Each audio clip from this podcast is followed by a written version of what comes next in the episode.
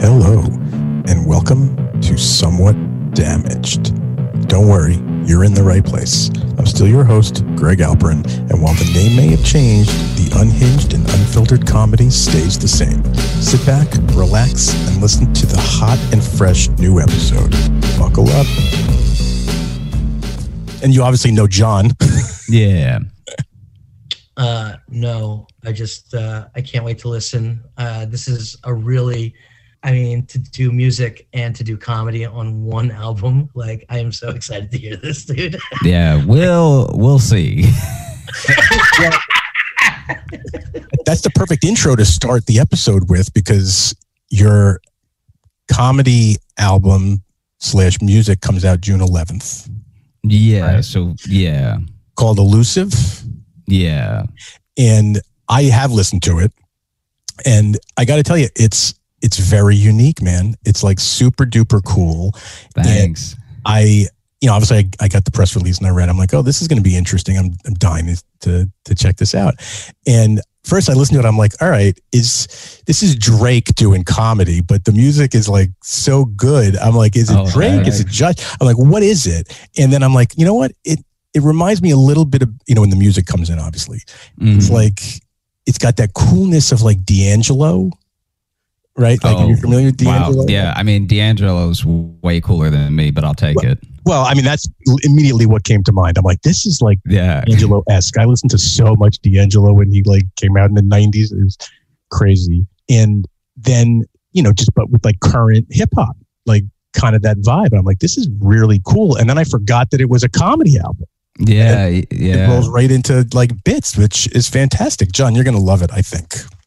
Yeah, I mean, I'm I'm hoping because I feel like it's one of those things that I just haven't seen done. Right. And every once in a while, you have an idea, and you don't know if it hasn't been done because no one's thought of it, or it hasn't been done because it's a terrible idea.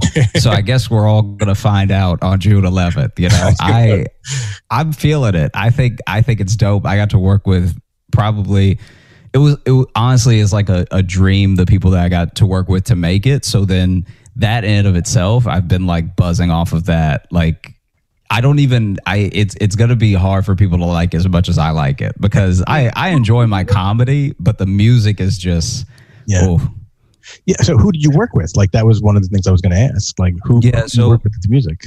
the executive producer on it alongside with me is Mike Relm, who is in LA and he's done like um music DJing and music production to I guess I guess you could call it to um visuals for for years. Like that's actually how I came across him was in in college I saw something that he did and I just thought was so cool and it was like it was in that sort of era of people doing like super experimental music videos and everything. Right. And so his um I'm trying to remember the name of the song, but he worked on this song where basically the music video was all in reverse. So you're you're seeing the story play out, but you're also seeing it play out in reverse. Yeah. Yeah. Yeah. And I just thought it was so cool because you know he was taking something that had been kind of done, but was doing it in like a very specific way. And then I think that his approach to music and and production is not only positive. It's like he really he's as excited to crack something as you are. And i find that like this was my first jump into music. So i only come from a background of jokes. And i know that to me he gets as excited about cracking what needs to be fixed in a song as i get about cracking what is going to finish a joke Right. so it was like a good compliment to to work with each other because you know i'm stepping into music for the first time and have no real clue about production i was very passionate about writing the lyrics so i co-wrote most of the songs but then the actual production is mostly Mike and or Groovebox that I worked with on the first four tracks because Groove Groove is in Chicago and he is just so polished already that even when he sends in scratch takes, they're like on another level. Like like it made me feel weird giving notes because I was like, oh, I think this is the song. Oh no, this is much better. This is the song. So you know, it was good to just have all of these people I could rely on to bring about the part of the mixtape that I wasn't going to be an expert in, you know? Right. Yeah, I mean, it it's just so good. Like, how did you decide how to mix the music into the album with you know it's predominantly jokes, of course, you know, in bits. Yeah. Like, how did you decide how to track it?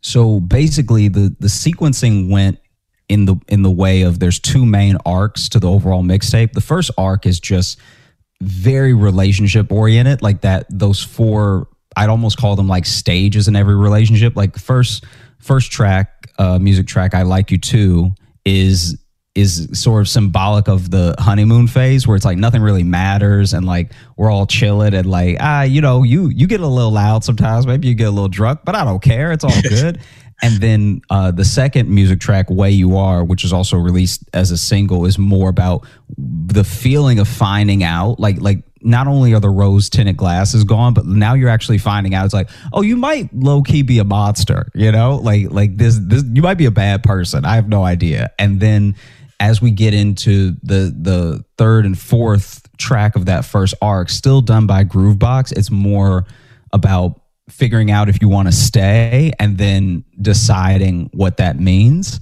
And then after that, as sort of a button, we have this funk track by Wayne Tucker, and I, I co-wrote with Wayne Tucker for it, and he's he's actually based in Brooklyn, Right.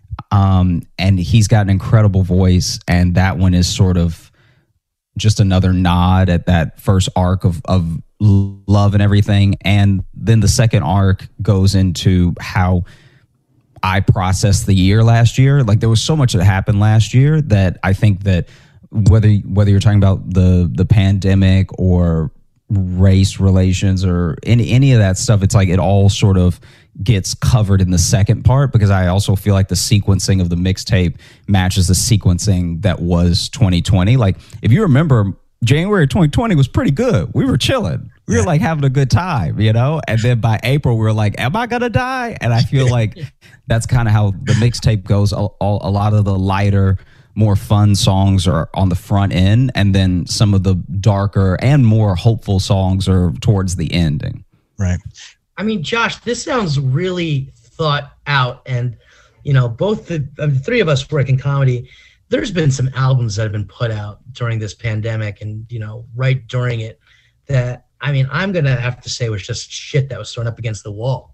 This sounds really thought out, my friend. Um, being that that's the case, like, are you are you confident that this is the best representation? I mean, how long? I mean, of of of, of everything. Yeah, I mean, I think here's the thing. I think that I'm obviously going to be biased, and I really not only enjoyed the process, but I feel like everyone came together so beautifully to make it that I I think it's the best representation that I could put out of everything that was going on in my head and everything. But also, I think that um, you know, it also came from a deep and maybe even brash honesty because like if I'm being candid, I thought I was gonna die. Like I didn't I didn't even get COVID. I just like I'm usually the person in the office that if the stomach flu is going around, I'm the one that it hits and I'm out for a week, you know? So like I as soon as I heard it was like a global pandemic, I was like, that's me then. Like I'm clearly not gonna and which is what gave me the courage to reach out to Mike and Groovebox and some of these other people who I've actually watched from afar for a couple years and then was like guys i'm not i have nowhere to go or anything to do. There's no way that they're as busy as they would normally be in the before times. So let me just hit them up and let them know like i've always rocked with what you were doing and i've always you know admired your your taste. And if you want to work on this project with me that'd be great. And you know i have to honestly I would tell everyone, no matter what is going on, if you have an endeavor that you feel passionately about, you should reach out to people and you should be candid with them because in everyone that I reached out for uh, the process throughout of making elusive, only like two people didn't really give me the time of day, but everyone was pretty receptive. Then most of the people hopped on board, and then a couple people scheduling stuff actually didn't work out and everything. But I find that like that's what makes it good to me is that I I have the one thing I will pat myself on the back about is that I picked phenomenal people to work with and then they just sort of showed up and did what they what they do best. You know, like I was only kind of worried about my stand up just because I knew opportunities to tape wouldn't be that they, they just wouldn't be that many so that it's like all right you get this chance to tape and this is it so right. that that had me a bit nervous but you know was there I, some back and forth like you're doing the music you're doing jokes so you had the material so mm-hmm. how did it go? Did you did you have the music in mind that you kind of wanted to do, or was it like, all right, did you take like a tag off of the end of a joke there and be like, all right, this is a kind of music set that I kind of want to do? So it would mainly be when we were working on the music. I knew the jokes I was going to do already, but then as we got closer to the actual day of me recording, I was like, well, I want to do this one and this one. So then I really just started like building the whole hour because obviously when I'm at the club I have to do an hour, but the actual mixtape's only going to have like 35 to maybe 40 minutes of stand up on it. So I knew there was going to be stuff that I cut and I had a general idea of the order, so I tried to perform it in the sequence we were going to release it. But past that, I think that overall I I had a general idea of like I think these songs go in this order. And these songs are kind of a summation of the jokes that were told. So let me go ahead and try to perform it in that way. And that that's what led to most of the sequencing decisions. Like i would talk with mike and then i'd be like hey this is this is what i'm thinking. What do you think of this order? And he's like i, I think that's good. It's good pacing and then you know i took the jokes from there so how's the, how's the live show? I mean, listen, I mean, we're going. I mean, you're going. Are you going to do the album through, kind of like you go, you know, you know, set music, set music, music, music, set. Like, are you going to be kind of doing that on stage now while you're touring this? Have you even mm, decided? I, it depends because I think that for the most part, we're probably only going to do a New York, Chicago, and LA show and try to make those really big because that's where everyone's from. Like Groovebox is in Chicago, Mike is in LA, uh, Frankie Tsunami is also in LA, and he worked on a track that hasn't been released yet, which is a remix of his original song. And so that's kind of where almost everyone is. Like Wayne is in Brooklyn, you know. So we're probably only going to do that in those three places. And then past that, I think that I like I like the platform of of releasing audio and experimenting, but I think that for my hour when I tour, I don't know when I'll start incorporating any music. And I and I want to make sure I always let people know that so they don't think they're coming to the show and they're going to get like a couple songs as well as the stand up. I want to like be very purposeful with here's when I'm going to do it and here's the the dates and here's who's going to be there like I think that I would need a much bigger tour and a much higher ah, profile might not be the right word but like I think I would have to have several shows sold out to feel comfortable springing the music on people at any given moment. I think that other than that, I just need to perform for the people who want to come see me, and then we'll start branching out with the music when it's been out for a while. So, what's your expectation with the single? Like, what what do you think? Like, what do you want to? I mean, obviously, you want it to go, and everyone in the world hear it, of course. But like, sure. multi platinum, baby. Yeah, that, that's that, the that that's uh, the dream. uh, but no, I so basically the singles were to let people know that I do this and I work on this and everything because people only know me from stand up, the people that know me. Right. And so I don't expect people to just immediately catch it and get it and every like I knew I needed the singles to come out to let people know that this next thing was going to be something different. Right. And and so it's really just the singles just serve the purpose of like dipping the toes in the water and then hopefully people gravitate to that. Right and then when the actual project is out you know obviously push it until forever. Right. and then as more projects come out let people know this is this isn't a one-off. This is a thing that i do. And you know i hope you i hope you enjoy it and it's going to be a part of what the journey well, is like. let, let, you know it comes out and it does well and people start to see you as also a musical artist. Are you going to look to do music only shows? I don't or do you want to? know. I Like, yeah, I I think that for the most part, I would need to get far more comfortable with production strictly on my end and learn a lot more from Mike and Groove and all these other people before I could try to do any sort of solo music just to be out there by myself. Right. You know, I I did this because I think that the it serves dual purpose. I think the comedy is very current and and it helps sort of um, articulate things that people have been thinking. But I think the music is going to end up being timeless in a way that people can connect with it that weren't directly impacted by 2020. I think 20 years from now, the idea of 2020 will be a thing, kind of like our grandparents talk about the depression. We'll talk about like this time I was in the house for a year and it was very scary, and we all, you know, we were all stressed out about it.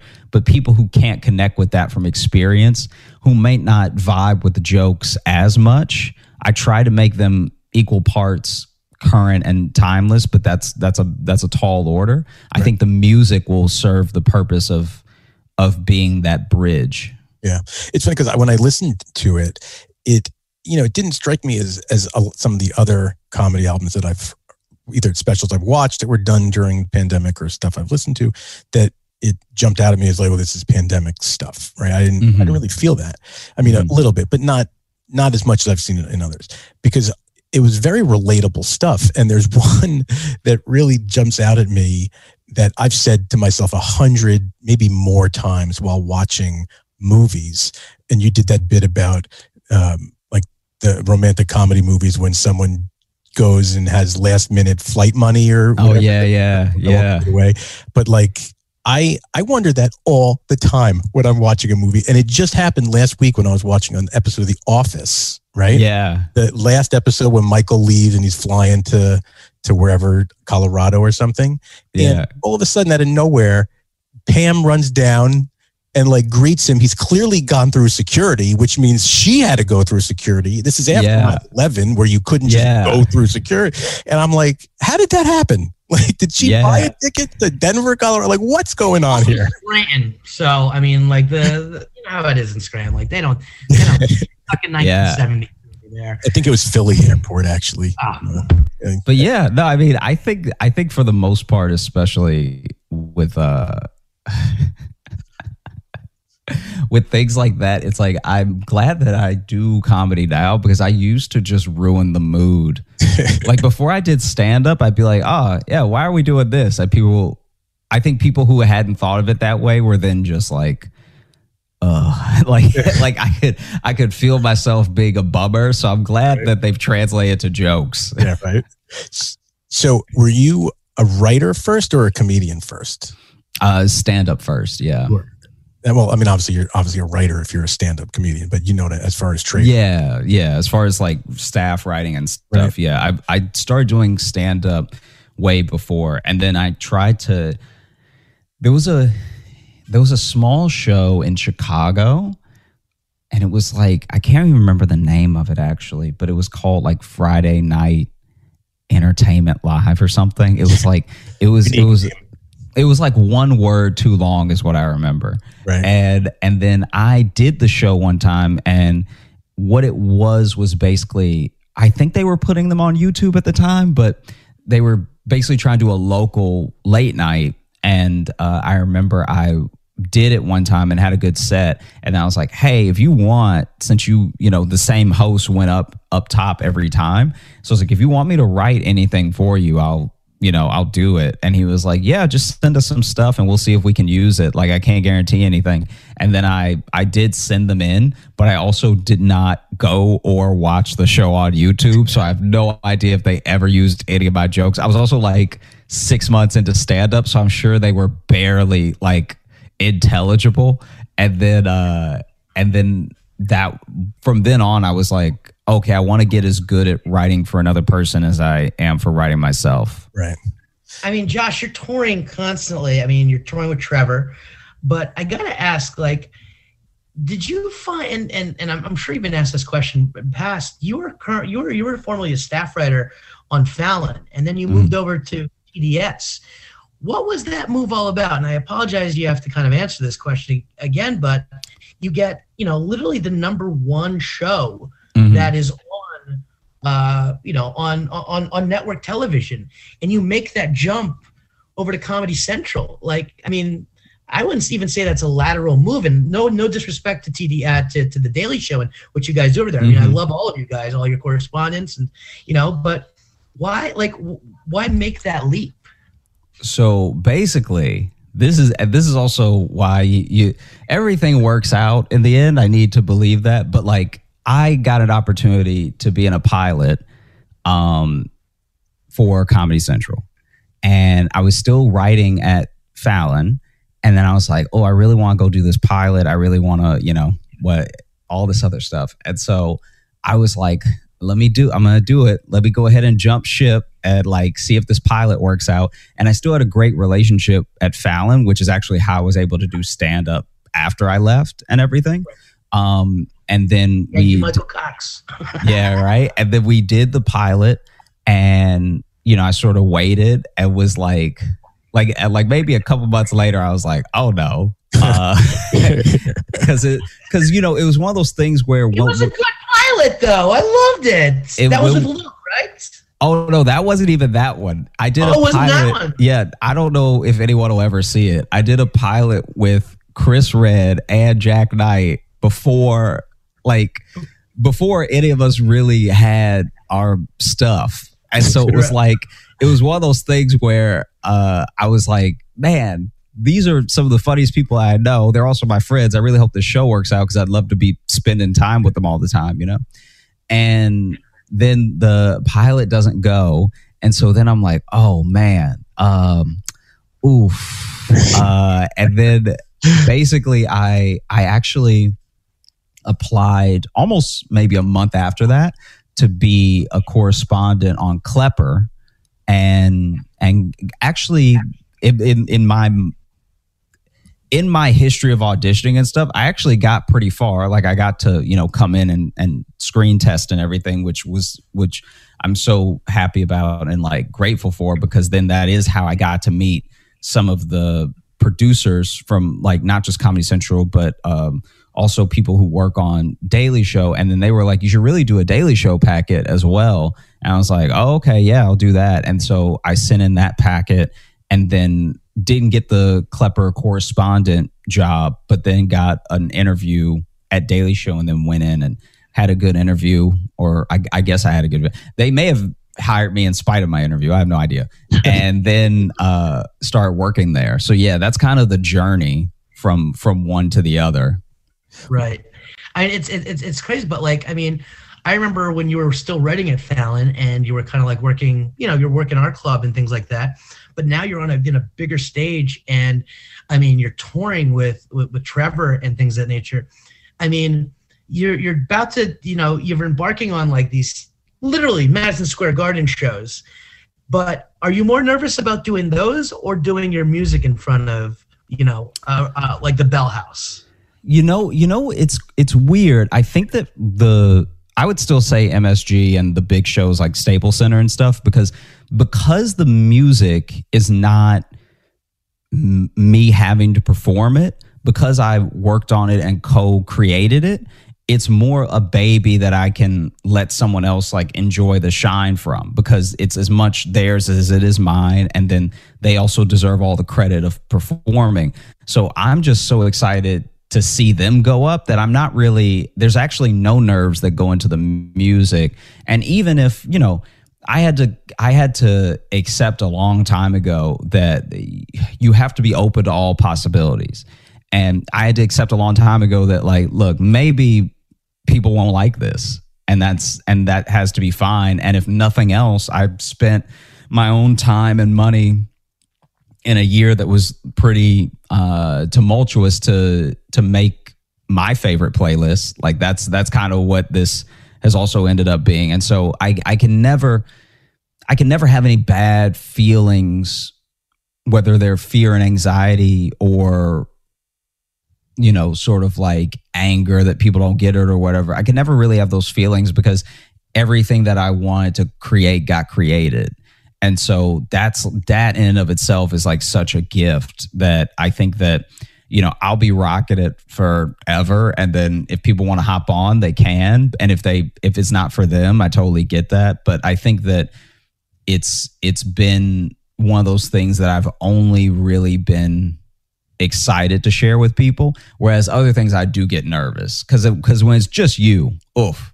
Yeah. And then they and then they don't laugh at you. Oh God. Oh, they reject you to your face in front of you. Oh man, that's oh you want to die. Thousand, not even just silence.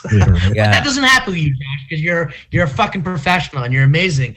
I still the B bit that you were working out in the park, and then I saw it again finally live. I was like, I mean, I oh, love it every time dude fucking one of my favorites from from, from the summertime. And then like it, it's just it's just great to see the trajectory. Um the last question i have for you actually and and, and please don't.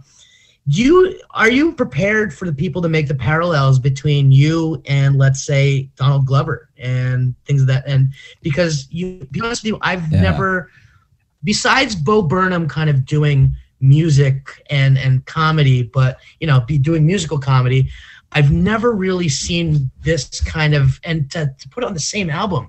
Are you okay with that kind of parallel that they're that they're putting you in?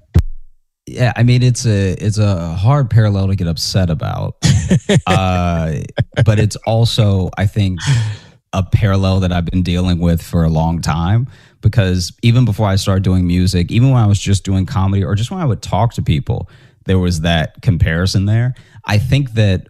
Uh, not just in success, but I think in what our independent catalogs will look like down the road. I think that that comparison will start to diminish because I think that he is doing incredible things in some of the same fields, but he also is expanding to other fields I'm not really in. And I think that I'm going deeper in some fields than he did.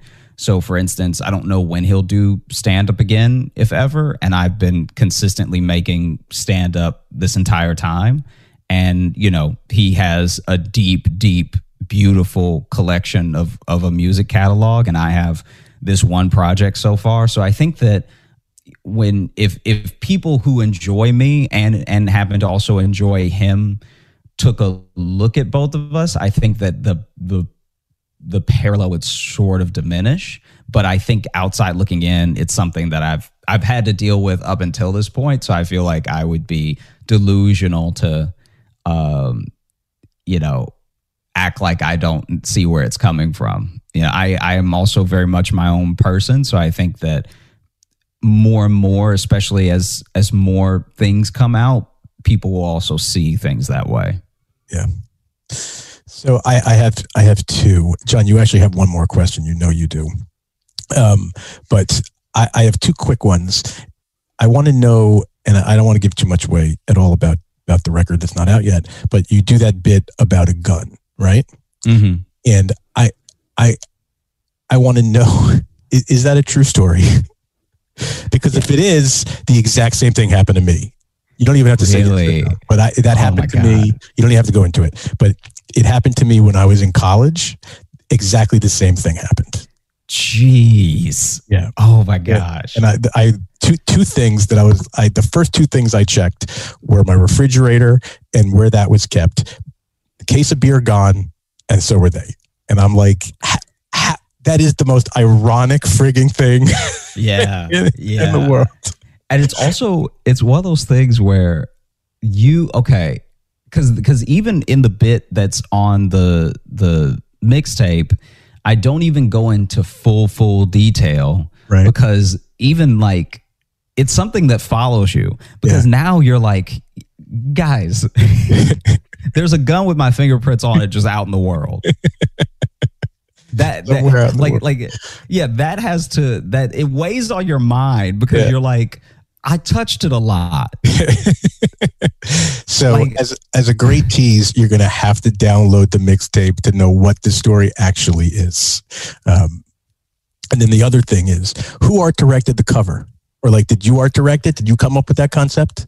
Yeah. So so basically, I worked with an artist, and he is in Georgia, the country.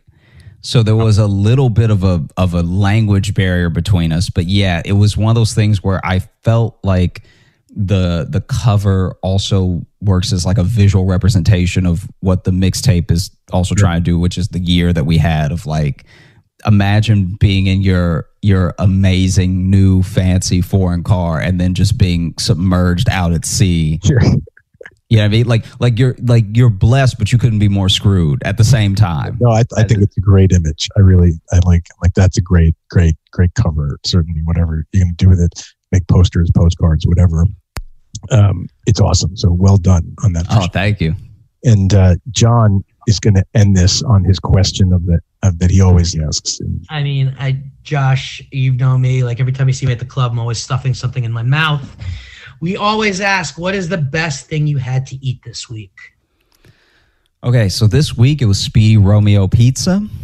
Um, it is not far from my apartment, and I'm I'm just chilling here by myself, me and the dog. But it is they do put You got a dog. yeah, yeah. He's at daycare right now, so I actually have some peace. But I, oof, they put peppers on it, and I always get the same pizza, knowing it's gonna burn me up. So you know, it's delicious, but I pay for it every time. It's it's so it's delicious, but it's so Yeah. hot.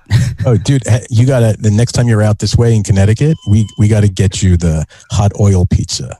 Oh, I turned John on to that out here Yeah. over the summer or over the winter or whenever it was, and it's the same thing. It's like it it burns, but it feels so good.